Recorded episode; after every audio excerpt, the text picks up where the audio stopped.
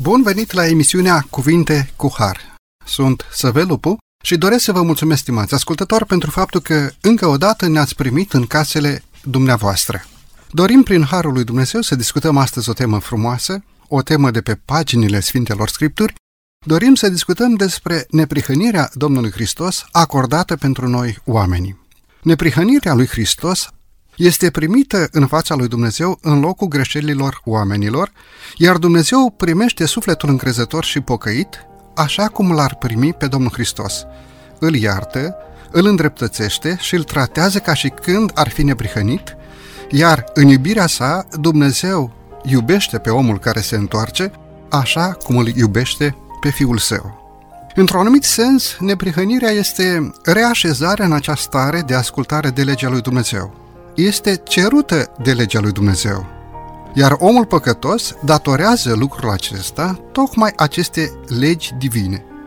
Însă, datorită faptului că omul a căzut sub păcat, este incapabil să împlinească această lege divină. Singura cale prin care omul poate să ajungă la neprihănire este credința. Acea credință dată sfinților odată pentru totdeauna. Prin credință, omul poate să primească meritele Domnului Hristos, iar Domnul Hristos pune ascultarea sa în contul celui păcătos. Astfel, noi oamenii păcătoși suntem primiți de Tatăl nostru Ceresc.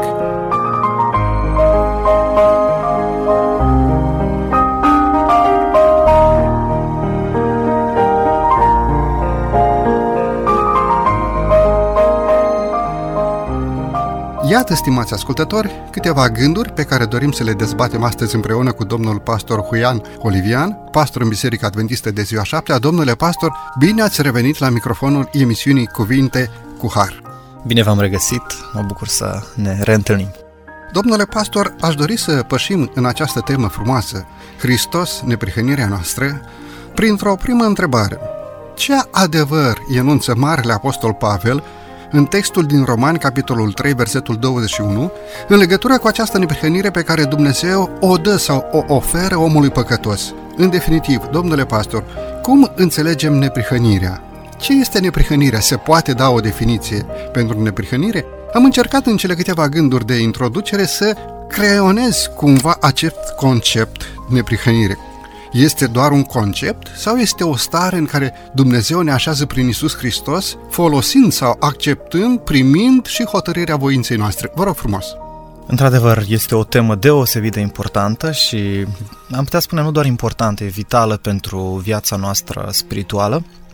E o temă foarte largă uh, și foarte intens dezbătută. Întrebați dumneavoastră ce este neprihănirea sau uh, ceea ce spune Apostolul Pavel, adevărul care îl anunță el despre neprihănire. Neprihănirea este acea stare înaintea lui Dumnezeu desăvârșită.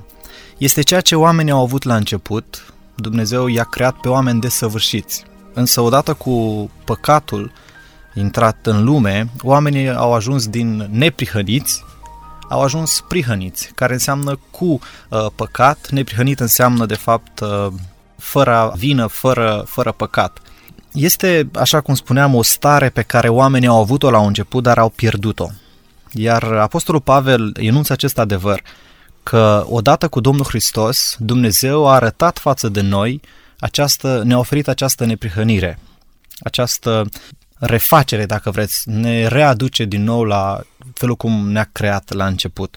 Despre ea vorbesc, mărturisesc, zice Apostolul Pavel, legea și prorocii, adică întreaga scriptură vorbește despre ea, de aceea este o temă atât de importantă, vitală uh, pentru noi. Dacă ne întoarcem un pic la acest verset prin care am început emisiunea de astăzi, aș vrea să subliniem și să explicăm o anumită idee și anume, poate exista o neprihănire fără lege, o neprihănire fără lege ar însemna de fapt păcat, pentru că nu poate să existe o neprihănire fără să existe o lege care să ilustreze sau la care să se raporteze această neprihănire. De fapt, neprihănirea nu este doar un concept. Neprihănirea este o stare, îngăduiți-mi să spun, o viață trăită în ascultare de legea lui Dumnezeu. De ce spun treaba aceasta? Pentru că înainte de căderea în păcat, după cum bine ați spus și dumneavoastră, omul nu era condiționat de o ascultare exterioară față de legea lui Dumnezeu, pentru că legea era în interior, De aceea aș vrea să ne uităm un pic și asupra versetului 22 din Roman, capitolul 3. Această neprihănire care Dumnezeu ne-a oferit-o vine prin credința în Isus Hristos. Vă rog frumos! Da, versetul 22, într-adevăr, ne arată sursa acestei neprihăniri uh, și spune aici, și anume neprihănirea dată de Dumnezeu, care vine prin credința în Isus Hristos pentru noi toți, pentru toți cei ce cred în El. Nu este nicio desăbire. Într-adevăr, neprihănirea aceasta despre care ne vorbește Apostolul Pavel este refacerea, este darul lui Dumnezeu pentru noi. Noi niciodată n-am putea să obținem prin eforturile noastre, prin tot ceea ce am face noi, noi nu vom reuși niciodată să atingem această neprihănire. Această neprihănire este darul lui Dumnezeu, este arătată de Dumnezeu și uh, Apostolul Pavel spune în Roman 5 că Dumnezeu ne-a făcut, ne-a numit neprihăniți. Noi tot ce am putut face ca oameni a fost să cădem în păcat. A fost să alegem răul în loc să-L alegem pe Dumnezeu. Și dintr-o dată ne-am trezit într-o groapă din care nu mai putem ieși. Pur și simplu, nu avem cum să ieșim prin puterile noastre. Indiferent cât ne-am ajutat, ne-am zbate, nu facem altceva decât să ne afundăm mai rău și mai rău. Și atunci vine Dumnezeu și practic nu face altceva decât ne întinde o mână și spune, uite, tu ești într-o groapă, n-ai cum să te ridici de acolo. Dar prinde mâna mea pentru că eu vreau să te ridic. Neprihănirea este ceea ce Dumnezeu ne oferă prin persoana Domnului Hristos, prin viața Lui și în special prin moartea ispășitoare de la Golgota. În felul acesta noi, prin credință, acceptând viața Lui desăvârșită și biruința Lui asupra păcatului, ne împărtășim de ea și apoi, prin harul lui Dumnezeu, intrăm în această stare de neprihănire și urmează, într-adevăr, o viață trăită în, în apropiere de Dumnezeu, în relație bună cu El, dar ceea ce vreau să, să clarificăm este faptul că nu putem ajunge singuri la această neprihănire. Niciodată n-am fi putut ajunge. Este doar darul lui Dumnezeu, este modul lui de a ne face drept din nou. Neprihănirea este ceva static sau este ceva dinamic? Este o stare sau este doar un ideal la care tinzi și niciodată nu-l ajungi? Cum înțelegem uh, acest lucru? În primul rând, putem vorbi despre o, o neprihănire pe care Dumnezeu ne-o atribuie nouă. Și pur și simplu e ca un dar. Noi avem o haină, să zicem, metaforic vorbind, avem o haină. Haina aceea e murdară. Noi nu avem cum să o spălăm, nu avem cum să o uh, facem din nou albă. Și atunci Dumnezeu vine și spune, ok, renunță la hainele tale, uh, este parabola aceasta despre nunta, când omul a venit cu hainele lui și Dumnezeu, unde ți haina de nuntă? Adică eu am, ți-am pregătit o haină, de ce nu ai? Și aceasta este o neprihănire pe care Dumnezeu ne-o atribuie, ne-o pune nouă, în contul nostru. Nu avem niciun merit, nu avem nimic de a face. Însă în momentul când am primit această neprihănire, intrăm în această stare și atunci devine și o acțiune. Și vorbim despre o neprihănire împărtășită apoi, uh, care mai poartă și numele de sfințire a vieții sau un proces întreg. Dacă prima durează o clipă, când vii înaintea lui Dumnezeu și îți mărturisești păcatul, El te iartă, a doua, în schimb, este lucrarea lui Dumnezeu tot în noi, e tot lucrarea lui, dar cu care noi uh, o acceptăm și pur și simplu trăim așa cum ne cere El să, să, să trăim. Dar, din nou, accentul totdeauna cade pe ceea ce Dumnezeu face în noi. Și prima dată face o acțiune pe moment sau ne oferă acest dar, al doilea uh, ne pune și nouă un mod de a, de a trăi. Cunoaștem astfel că primim neprihănirea lui Dumnezeu ca un act juridic, Dumnezeu ne declară neprihăniți și nu doar ne declară, ci ne pune și în această stare de a fi drepți înaintea lui Dumnezeu prin jertfa Domnului Hristos, dar în același timp este și o acțiune prin care nouă oamenilor ni se cere să trăim această viață curată față de Dumnezeu și față de poruncile lui Dumnezeu. Deci, ce ar putea să facă omul pentru a cunoaște sau pentru a pricepe acest izvor de neprihănire? Suntem chemați să cunoaștem neprihănirea oferită de Dumnezeu? Suntem chemați să înțelegem această acțiune din partea lui Dumnezeu sau este pur și simplu ca un dar pentru care omul nu face nimic, dar dacă nu face nimic s-ar putea să nu-l prețuiască. De aceea întreb eu, cum poate trăi un om în neprihănire? Poate să înțeleagă ceva despre neprihănirea Domnului Hristos oferită nouă oamenilor, fără ca să caute să înțeleagă acest lucru? De fapt, întrebarea este un pic mai adâncă și anume, consider că Dumnezeu dorește să ne se descopere și consider că Dumnezeu permanent a căutat ca noi să-L înțelegem. Deci este acțiunea lui Dumnezeu. Dar simt aici o mică tensiune, și anume, și din partea noastră a oamenilor se cere ca să dorim exact același lucru, adică să ne dorim neprihănirea, să nu ne complacem în starea de păcat să nu ne complacem în starea de mizerie, ci să dorim după acea puritate pe care Dumnezeu ne oferă în cele două faze, după cum bine ați explicat. Momentul în care Dumnezeu declară neprihănirea act juridic și ne pune în această stare de curățenie și cea de-a doua fază a neprihănirii, procesul unei vieți prin care noi oamenii declarăm că trăim frumos pentru Dumnezeul nostru. Vă rog! Îmi place un citat uh, dintr-un autor favorit, spune că el, adică Mântuitorul, este nu numai autorul, dar și desăvârșitorul credinței noastre. Hristos trebuie să fie cel din tâi, cel de pe urmă și întotdeauna. El trebuie să fie cu noi nu numai la începutul, dar și la sfârșitul căii noastre, la fiecare pas. Îmi place foarte mult lucrul acesta, că accentul uh, cade pe Mântuitor, care este, el este și autorul, dar este și desăvârșitorul credinței noastre. Într-adevăr, avem ceva de făcut, pentru că mântuirea uh, săvârșită la cruce nu intră automat în dreptul fiecărui uh, om de pe planeta aceasta. Că în felul acesta am fi toți mântuiți, indiferent de ce am face, indiferent de cum am trăi, pur și simplu am fi mântuiți automat și n-avea rost uh, lucrarea Mântuitorului din Sanctuarul Ceresc acum, despre care vorbește Apostolul Pavel în epistola către evrei. Dar lucrarea de mântuire înseamnă ca și omul să accepte ceea ce a făcut Mântuitorul. Și foarte frumos spune Mântuitorul în Ioan capitolul 17 despre viața veșnică. Spune că viața veșnică este aceasta, să te cunoască pe tine. Adică e o acțiune pe care o face omul, să-L cunoască pe Dumnezeu. Dar atenție mare că și aici nu este rodul uh, gândurilor noastre sau bunelor noastre intenții.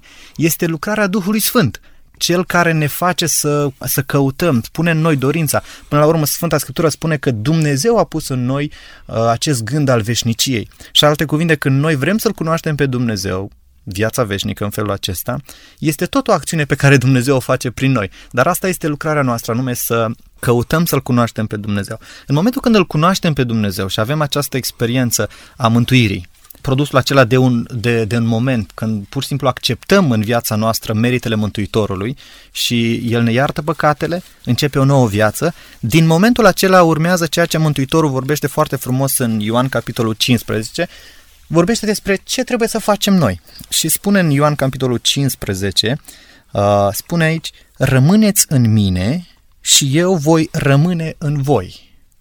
Dacă ar fi să, să spunem într-o singură uh, propoziție care este lucrarea noastră după ce l-am primit pe Mântuitor în viața noastră și am fost iertați de păcate, este această rămânere în Dumnezeu, care înseamnă o relație, care înseamnă, care înseamnă timp și care înseamnă trăirea după cum dorește El. Și îmi place să folosesc de obicei un, un exemplu, să zicem că prin decret regal primim dreptul de a intra și noi în familia regală. În momentul când ai acceptat și ai devenit parte a familiei regale, nu mai poți trăi ca orice alt om. Uh, dintr-o dată ți se impune niște reguli. Uh, pur și simplu, dacă vrei să faci parte în continuare de familia regală după ce ai fost primit în ea, trebuie să trăiești ca, ca unul dintre ei. Faptul că trăiești ca un rege sau ca cineva din familia regală nu te face să, să fii din familia regală, ci este decretul care a zis, ok, de azi înainte tu faci parte din familia noastră, uh, ai titlul acesta, să zicem. Așadar, faptele noastre care urmează să viața de credință trăită nu ne face să fim mântuiți, ci pur și simplu nu, nu e altceva decât rodul rămânerii în Hristos. Pentru că Mântuitorul spune foarte frumos, dacă mă iubiți, cu alte cuvinte, deja relația este rezolvată, voi mă iubiți. Pur și simplu veți păzi poruncile mele, veți asculta, veți trăi într-un mod în care uh, mă va onora pe mine și totodată vă va face și pe voi să rămâneți în relația aceasta mântuitoare. Foarte frumos exemplu pe care dumneavoastră l-ați dat cu intrarea în familia regală. Înțelegem de aici că Dumnezeu ne dorește să aparținem unei familii regale și a unui rege, nu doar de pe pământ sau pământeană, ce prințul Universului și în același timp așteaptă de la noi să ne comportăm ca unul care aparținem acestei familii cerești. De fapt, vreau să mai rămân o secundă asupra textului din Ioan, capitolul 17, versetul 3, în care ni se spune că viața veșnică este cunoașterea, să te cunoască pe tine singurul Dumnezeu adevărat. Acolo este folosit un verb care desemnează nu o cunoaștere a minții, ci o cunoaștere a inimii, o cunoaștere interioară, o cunoaștere relațională. Acest lucru dorește Dumnezeu de la noi. Domnule pastor, e momentul să avem aici o scurtă pauză muzicală, după care ne vom întoarce la microfonul emisiunii Cuvinte cu Har.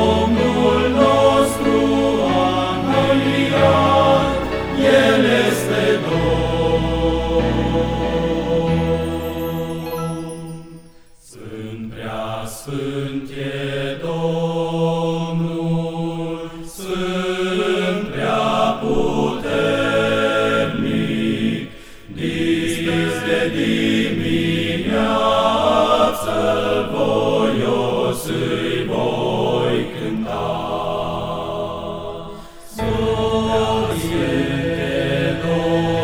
Celui din veci la tot putere,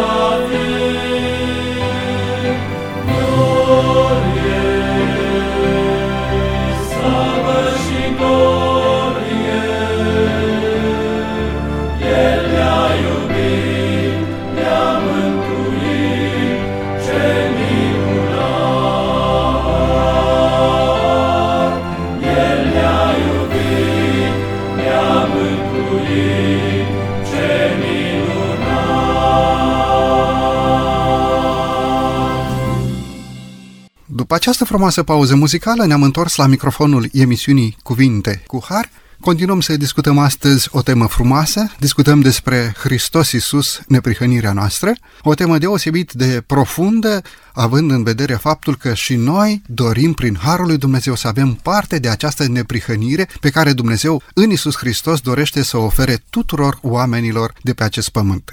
Discutăm cu domnul pastor Huian Olivian. Domnule pastor, haideți să mergem un pas înainte și doresc să vă întreb cum se poate ajunge la această cunoaștere a lui Dumnezeu. Vreau să pășim în cea de-a doua parte a emisiunii prin modalitatea în care noi putem să intrăm în această cunoaștere divină, în această relație cu Domnul Dumnezeul nostru. Vă rog frumos! Legat de această cunoaștere, spuneam și mai devreme, la fel nu este rodul înțelepciunii noastre sau uh, științei noastre, nu știu. Pentru cunoașterea aceasta nu e o cunoaștere uh, tehnică uh, sau, cum să spunem, o cunoaștere uh, teoretică, ci e vorba de o cunoaștere relațională și o cunoaștere pe care Apostolul Pavel în Epistola către Efeseni, capitolul 1, versetul 17, ne spune că cel care face lucrul acesta este Duhul lui Dumnezeu. Și spune aici versetul 17, mă rog ca Dumnezeul Domnului nostru Isus Hristos, Tatăl Slavei, e rugăciunea Apostolului Pavel, să vă dea un duh de înțelepciune și descoperire în cunoașterea Lui și în felul ăsta să vă lumineze ochii minții. Cu alte cuvinte, această cunoaștere de Dumnezeu vine de asemenea ca urmare a lucrării Duhului Sfânt în noi și anume produce în noi descoperire și cunoașterea lui Dumnezeu, acest duh de înțelepciune. E ceea ce Dumnezeu, uh, prin uh, lucrarea specială a Duhului Sfânt, produce în noi. Bineînțeles, dacă acceptăm și suntem dispuși ca El să, să facă lucrul acesta în viața noastră. Frumos versetul pe care dumneavoastră l-ați adus în discuție și anume Efeseni, capitolul 1, versetul 17-18 în continuare, subliniază acest verset o idee și anume să-L cunoaștem pe Dumnezeu prin iluminarea ochilor. Ce este această iluminare? Să vă lumineze ochii inimii, ca să pricepeți care este nădejdea chemării Lui, care este bogăția slavei moștenirii Lui în sfinți. Ne spune versetul 18 despre această luminare a ochilor inimii. Are inima ochi? A, înțelegem că aici e ceva mai profund, dar mhm. depinde ce-ți place să vezi, depinde ce-ți place să înțelegi, depinde dacă iubești ceea ce Dumnezeu iubește și dorești ceea ce Dumnezeu dorește, pentru că inima este nespus de înșelătoare și desnădăjduit de rea. Cine poate să o cunoască? Vorbind astfel, ne întrebăm, cum poate să vadă inima? Se poate vedea neprihănirea unui credincios cu acești ochi a inimii? Vă rog. Da, e într-adevăr, e o imagine foarte frumoasă aceasta, ochii inimii. Este o imagine metaforică care uh, totodată ne vorbește despre faptul că ochii noștri sunt orbi și tot Sfânta Scriptură spune că Dumnezeul veacului acestea ne-a orbit și ne, ne orbește. Și starea lumii acestea, condițiile în care trăim acum, suntem cumva foarte influențați să privim în altă parte. Și asta e pentru că Dumnezeu știe că noi privind suntem schimbați, ceea ce Apostolul Pavel foarte frumos enunță că atât timp cât privim slava lui Dumnezeu ca într-o oglindă, suntem schimbați din slavă în slavă. Dumnezeu știe că avem nevoie, ca inima noastră are nevoie să vadă, să înțeleagă, să simtă cu adevărat ce trebuie să simtă. Pentru că noi, în general, privim în locuri diferite. Privim la ce putem face noi sau uh, privim la ce au făcut alții în ceea ce privește viața spirituală și uităm să privim unde trebuie. Îmi place foarte mult ceea ce Martin Luther spunea cu privire la privire și el zicea dacă privesc la mine însumi, nu văd cum aș putea să fiu salvat. Nu am nicio șansă pentru asta. Însă atunci când privesc la Isus, spunea, nu, nu înțeleg cum aș putea să fiu pierdut. Și noi avem nevoie ca Dumnezeu să ne lumineze ochii minții, cu alte cuvinte să putem vedea prin credință, să nu mai vedem prin vedere. Pentru că dacă privim la noi, privim la slăbiciunile noastre, privim numai la greșelile noastre, pur și simplu ajungem să fim deznădăjduiți, să zicem cine poate să mai fie. Cine poate exista, știți, acea întrebare retorică pusă în cartea Iov, Poate omul să fie neprihănit înaintea lui Dumnezeu? Și răspunsul ar fi nu, nu poate pentru că noi suntem așa de răi. Dar în momentul când începem să privim la Mântuitorul, la ce a făcut El pentru noi și ceea ce face El pentru noi, atunci dintr-o dată se schimbă perspectiva. Și îmi place mult, autorul Max Lucado scrie legat despre ochi și despre privirea de ochii minții, și spune că, în general, ochii noștri sunt setați să vadă greșelile. Însă, în momentul când acceptăm să vedem, să primim această vedere spirituală, ochii inimii, uh, vederea credinței, spune credința îl vede pe Mântuitorul. Da? Ochii noștri văd greșelile noastre, credința îl vede pe Mântuitorul. Spune, ochii noștri văd vina, păcatul. Însă credința, ochii aceștia luminați de Duhul lui Dumnezeu, văd sângele lui care se varsă pentru noi. Uh, ochii noștri s-ar putea să vadă mormântul, zice gata, s-a terminat totul acolo. Însă credința vede mai mult de atât, vede o cetate a cărei meșter și ziditor este Dumnezeu. De asemenea, ochii noștri privesc în oglindă și văd un păcătos, un om falit, un om fără cuvânt, un om de nimic. Însă când privim prin credință și privim la Mântuitorul, putem vedea un uh, fiu risipitor, îmbrăcat cu haina tatălui, purtând inelul uh, harului pe un deget și îmbrățișarea tatălui care este gata să, să ne prindă în brațe. Îmi place mult această imagine, această descriere uh, acestui autor creștin. Uh, într-adevăr, avem nevoie să ne disciplinăm vederea, să privim unde trebuie. Și e nevoie să lăsăm ca Duhul lui Dumnezeu să ne lumineze, așa cum spune aici în, în Efeseni, capitolul 1, versetul 18, să lumineze ochii minții și să pricepem care este nădejdea aceasta a chemării Lui în Sfinți. Avem nevoie de experiența aceasta.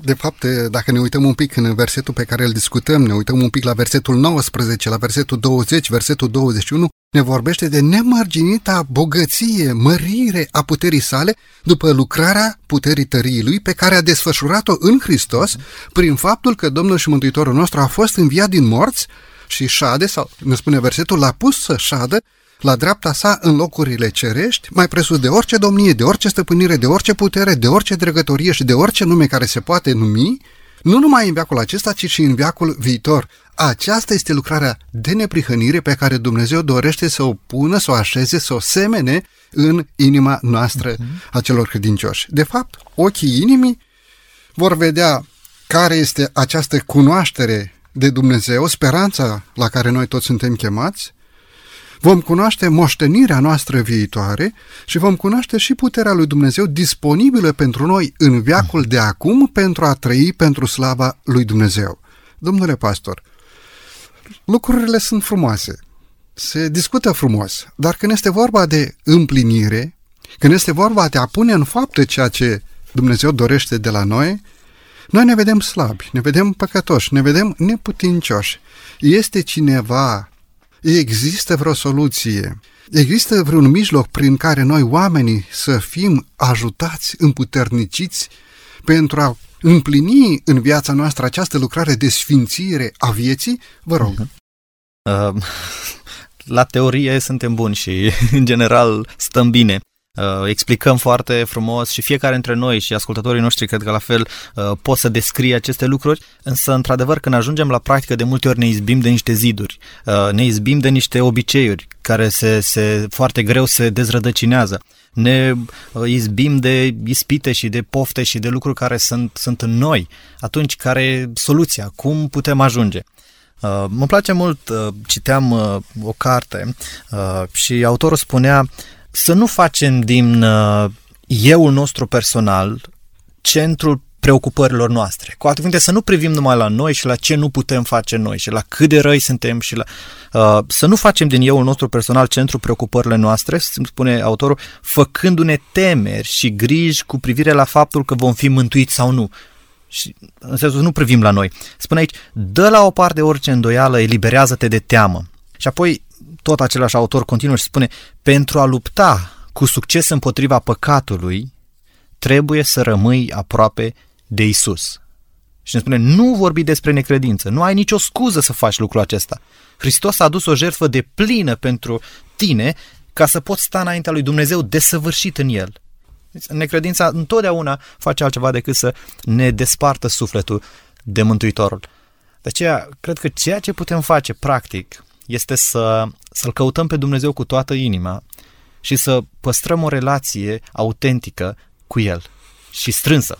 Îmi place și versetul din Romani, capitolul 8, versetul 26, în continuare 27, pentru că nu este doar o promisiune din partea lui Dumnezeu fără să fie acoperită de o realitate divină, realitate prin care Dumnezeu, în Isus Hristos, prin puterea Duhului Sfânt, conform acestui verset, ne ajută în slăbiciunea noastră, în toate lucrurile, spune versetul, și tot astfel Duhul ne ajută în slăbiciunea noastră, căci noi nu știm cum trebuie să ne rugăm, dar însuși Duhul mijlocește pentru noi cu suspine negrăite.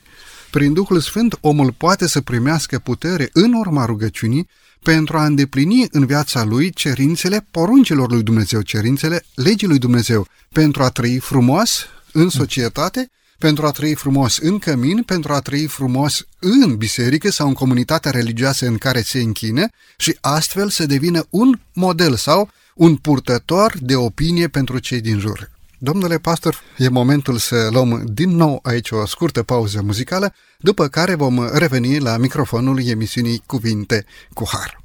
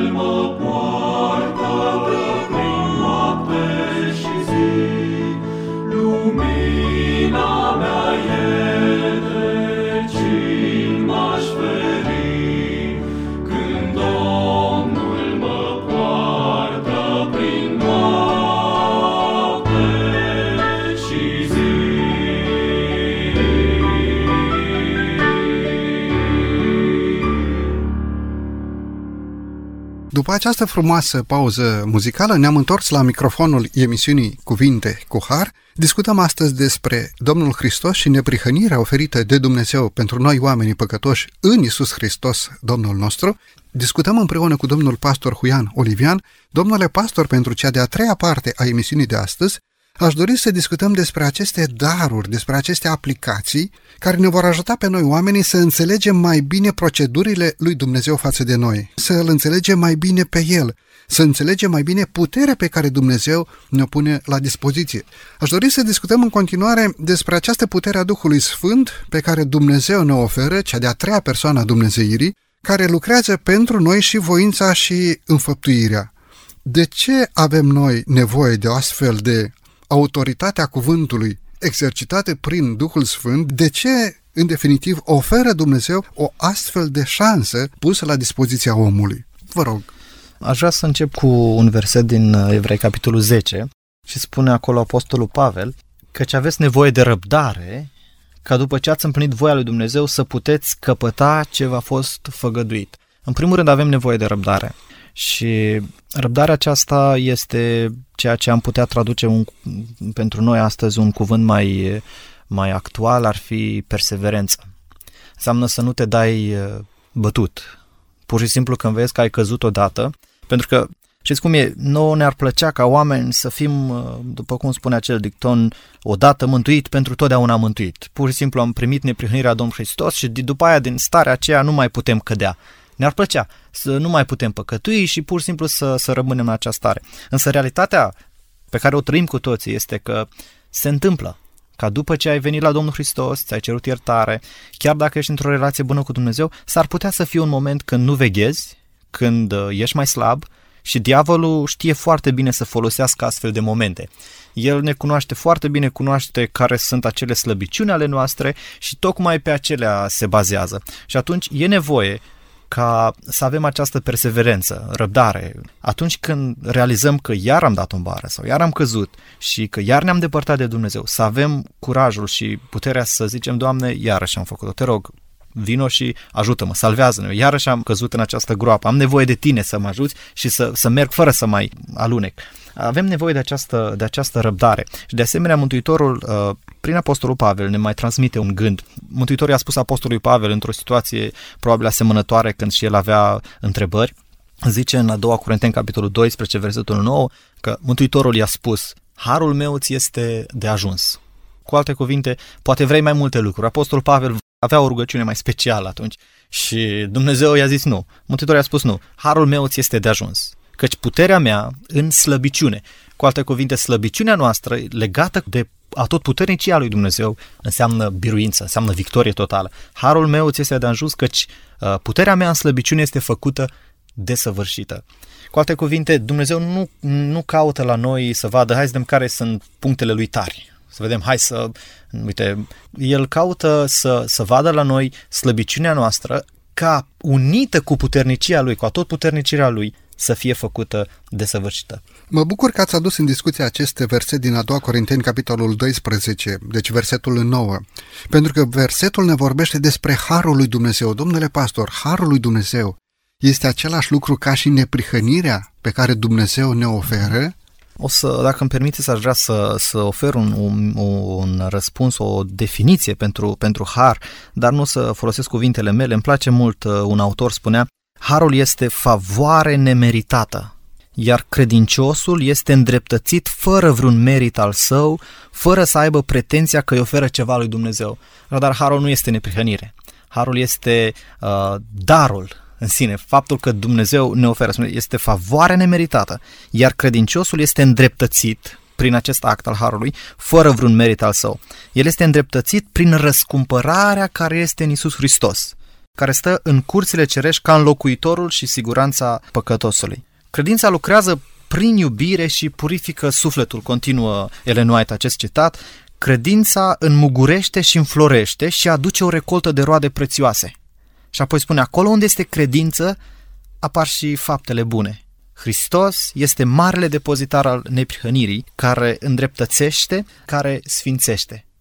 Foarte frumos citat și mă bucur că l-ați adus cu dumneavoastră pentru că vorbește și despre credință. Deci credința este liantul care ne leagă pe noi de Dumnezeu acea încredere pe care noi o avem în promisiunile lui Dumnezeu, acea stare prin care noi putem să trăim neprihănirea oferită de Dumnezeu în Isus Hristos pentru noi oamenii păcătoși. Totuși aici aș vrea să mai întreb ce rost are iertarea? Ați vorbit despre har, ați vorbit despre credință, Ați spus acest text frumos din a doua Corinteni, capitolul 12, versetul 9, căci harul meu îți este de ajuns, căci puterea mea în slăbiciune este făcută desăvârșită. Ce rost are iertarea? Dacă un om nu se iartă el pe sine însuși, nu poate să primească iertare de la Dumnezeu și nici nu poate să ierte pe un altul. De aceea noi trebuie să primim această iertare divină, să ne uh, simțim împăcați cu noi înșine și astfel să putem să pășim cu încredere pe acest drum al credinței. Vă rog! Iertarea, actul iertării este o parte integrantă a procesului neprihănirii, a neprihănirii uh, prin credință. Dumnezeu ne oferă iertarea Lui și în uh, Evanghelia Vechiului Testament, în cartea Isaia, spune veniți totuși să ne judecăm, cumva să stăm de vorbă și să rezolvăm problema, zice Dumnezeu, dacă vor fi păcatele voastre cum e cărmâzul, spune se vor face albe ca zăpada. Cu alte cuvinte, Dumnezeu este gata să, să ne ierte. Și tot uh, Isaia spune, iată eu îndepărtez de la tine fără de legea, ca un nor. Pur și simplu Dumnezeu vrea să facă această lucrare în noi a iertării și El ne oferă iertarea. De multe ori problema nu se pune dacă Dumnezeu ne iartă sau nu, ci de cele mai multe ori se pune problema dacă noi acceptăm sau nu iertarea. Pentru că sunt oameni care, de exemplu, au, uh, au făcut o greșeală și au cerut iertare semenul lor. Semenul lor a zis, ok, am, uh, te iert, însă omul acela nu s-a iertat toată viața pentru greșeala respectivă. Uh, cu alte cuvinte, iertarea lui Dumnezeu ne este oferită și atunci când o acceptăm în viața noastră, uh, ea, ea, ea este oferită. Dumnezeu ne iartă pur și simplu nu așteaptă ca noi să facem nu știu ce lucruri extraordinare ca să ne ierte. El ne iartă. Însă de multe ori noi avem o problemă în a accepta iertarea lui Dumnezeu.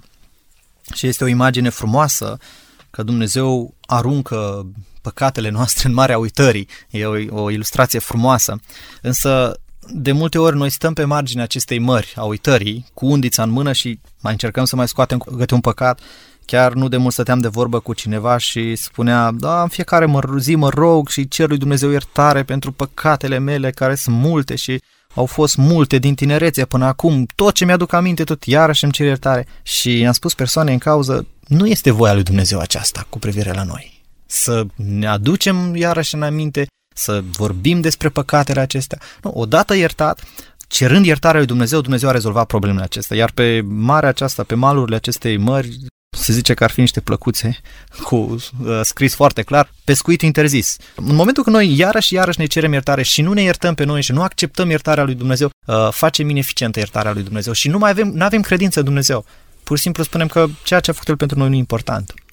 Într-un alt fel spus, lăsăm deoparte neprihănirea lui Dumnezeu, iar noi ne complacem readucem în discuție greșelile noastre.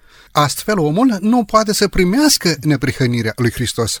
Domnule pastor, ne apropiem cu grăbire de încheierea emisiunii de astăzi, dar aș dori să mai discutăm în cele câteva minute pe care le mai avem la dispoziție o anumită realitate, și anume, satana permanent uneltește contra noastră. Puterile ostile, puterile întunericului și forțele lui Dumnezeu, forțele binelui, sunt într-un permanent război. Iar acești îngeri căzuți odată cu satana luptă împotriva Bisericii lui Dumnezeu, luptă împotriva familiei și luptă împotriva credinciosului. Ce nevoie avem noi oamenii să fim împuterniciți de Dumnezeu pentru a putea să continuăm să ne împotrivim continuu ispitirii pe care diavolul o pune ca o presiune asupra noastră oamenilor, asupra noastre ca și neam de oameni pe acest pământ, ce nevoie avem noi? De unde să primim puterea? Cum să ne protejăm? Cu ce să ne apărăm în această luptă a credinței? Sfânta Scriptură ne vorbește că trăim în uh, într-un timp de luptă și trăim într-un context al uh, unei, unui război.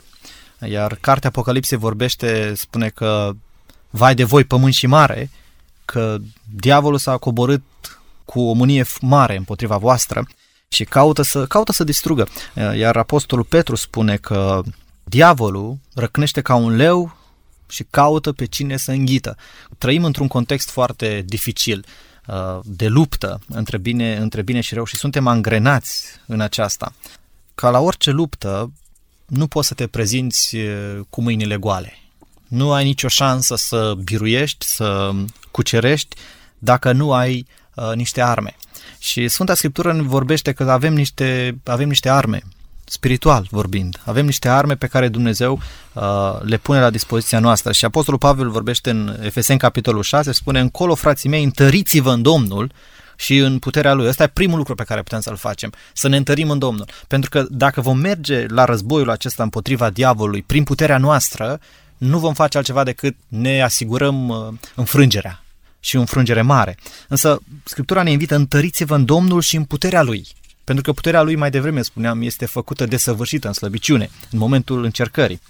Și apoi versetul 11 din Efeseni capitolul 6 spune Îmbrăcați-vă cu toată armura lui Dumnezeu ca să puteți ține piept împotriva uneltirilor diavolului.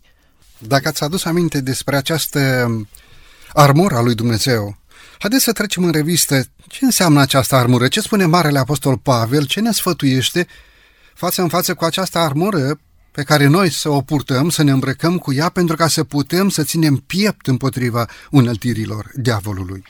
Da, vedeți, nu e suficient să luăm doar ceva din armura uh, aceasta pe care Dumnezeu ne-a pregătit-o. Apostol Pavel ne spune să luăm toată armura. Cu alte cuvinte, să fim pregătiți 100%.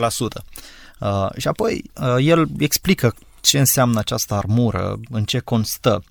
În ziua aceea, dacă vrem să, să stăm în picioare, așa spune el, de aceea luați toată armura lui Dumnezeu ca să vă puteți împotrivi în ziua aceea și să rămâneți în picioare, după ce veți fi biruit totul. Și apoi spune, stați gata, pregătiți de luptă, asta înseamnă vegherea despre care Mântuitorul ne vorbește atât de multe ori, vegheați și rugați-vă, vegheați.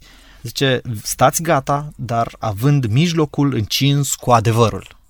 Este primul lucru pe care noi trebuie să, să, să ne întrebăm. Și adevărul nu prea ne place și adevărul câteodată spus în față franș chiar doare și doare atât de puternic încât resping și omul care îți aduce adevărul și câteodată oamenii resping pe Dumnezeul nostru care aduce adevărul. În loc să se pocăiască, în loc să ne pocăim, dăm la o parte cuvântul lui Dumnezeu și totuși textul din Efeseni așa ne spune, având mijlocul încis cu adevărul. Mulțumesc! Acel adevăr despre care Mântuitorul spune, veți cunoaște adevărul și adevărul vă face liber. Tot același adevăr despre care Mântuitorul spune că Mângâietorul care va veni după mine, el vă va conduce în cunoașterea totală a adevărului, în tot adevărul. Apoi spune, după adevăr, zice, îmbrăcați cu platoșa neprihănirii. Aici este neprihănirea Domnului Hristos, nu bazându-te pe uh, faptele tale, pe ceea ce ești tu în stare, ci bazându-te pe ce a făcut Hristos pentru tine și trăind în felul acesta. Spune aici, având picioarele încălțate cu râvna Evangheliei păcii. Tot Frumos. Apostolul Pavel spune, da, cât ține de voi, trăiți în pace cu toți oamenii. Uh, și spune aici, pe deasupra tuturor acestora, luați scutul credinței. Luați scutul credinței cu care veți putea stinge toate săgețile arzătoare ale celui rău. Și cu atât mai important în uh, timpul nostru care îl trăim acum, când oamenii încep să nu mai creadă.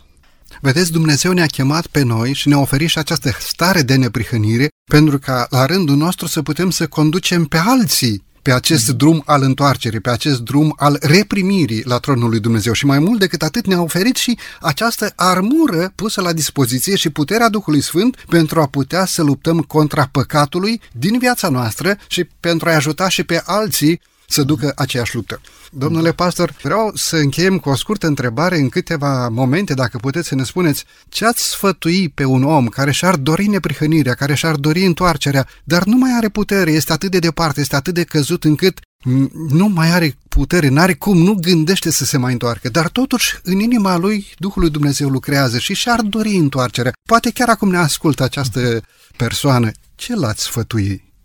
Atâta timp cât există în sufletul nostru o mică dorință, o mică, nu știu, insatisfacție cu privire la viața pe care o trăim și cu privire la ce am făcut, există uh, părere de rău și gânduri de genul acesta care ne asaltează, asta înseamnă că cineva este interesat de noi și anume Duhul Sfânt este cel care pune în noi uh, această insatisfacție cu privire la viață păcătoasă, cel care pune în noi părerea de rău cu privire la păcate, este cel care uh, face în noi cumva să ne fie drag de, de, viață, de o viață mai sfântă, curată, este cel care face să-L iubim pe Mântuitorul și este cel care face să ne dorim aceste lucruri. Așadar, dacă este cineva și îmi dau seama că suntem mulți care gândim în felul acesta și avem, avem momente de genul acesta de lipsă de încredere și uh, de dorințe neîmplinite, cred că dacă există în noi această dorință, înseamnă că Dumnezeu lucrează și atunci ar trebui să avem, uh, să avem credința că Dumnezeu este Cel care vrea să ne mântuiască. Scriptura e plină de astfel de îndemnuri și îmi place mult Ieremia, capitolul 31, cu 3, zice Domnul mi se arată de departe. De ce de departe, mă întreb eu? Pentru că noi ne-am îndepărtat de Dumnezeu, pentru că noi stăm departe de El. Însă Domnul mi se arată de departe, chiar de acolo de unde am fugit eu, până la marginea pământului, mi se arată departe și îmi spune, continuă Ieremia, capitolul 31 cu 3, Te iubesc cu o iubire veșnică de aceea îți păstrez bunătatea mea. Acestea sunt cuvintele lui Dumnezeu care te cheamă să te întorci acasă, indiferent de unde ai fi, indiferent cât de departe ai fi, te cheamă, te iubesc cu o iubire veșnică. Ce frumos ar fi ca aceste cuvinte să sune ca un clopoțel în inima acelui ascultător descurajat, dar care acolo în inima lui și-ar dori să se întoarcă, permanent să sune, te iubesc cu o iubire veșnică, de aceea îți păstrez bunătatea mea. Există poate vreun motiv care ne împiedică să cerem Duhului Sfânt să lucreze în noi pentru discernământ și putere? Ei bine, prin Harul lui Dumnezeu să dăm la o parte acest motiv și să ne întoarcem cu toată inima spre Tatăl nostru Ceresc. Domnule pastor, mulțumesc tare mult pentru prezența dumneavoastră în emisiune. A fost o plăcere. Stimați ascultători, vă mulțumesc de asemenea din toată inima pentru faptul că timp de 50 de minute ați fost alături de noi în cadrul emisiunii de astăzi Cuvinte cu Har.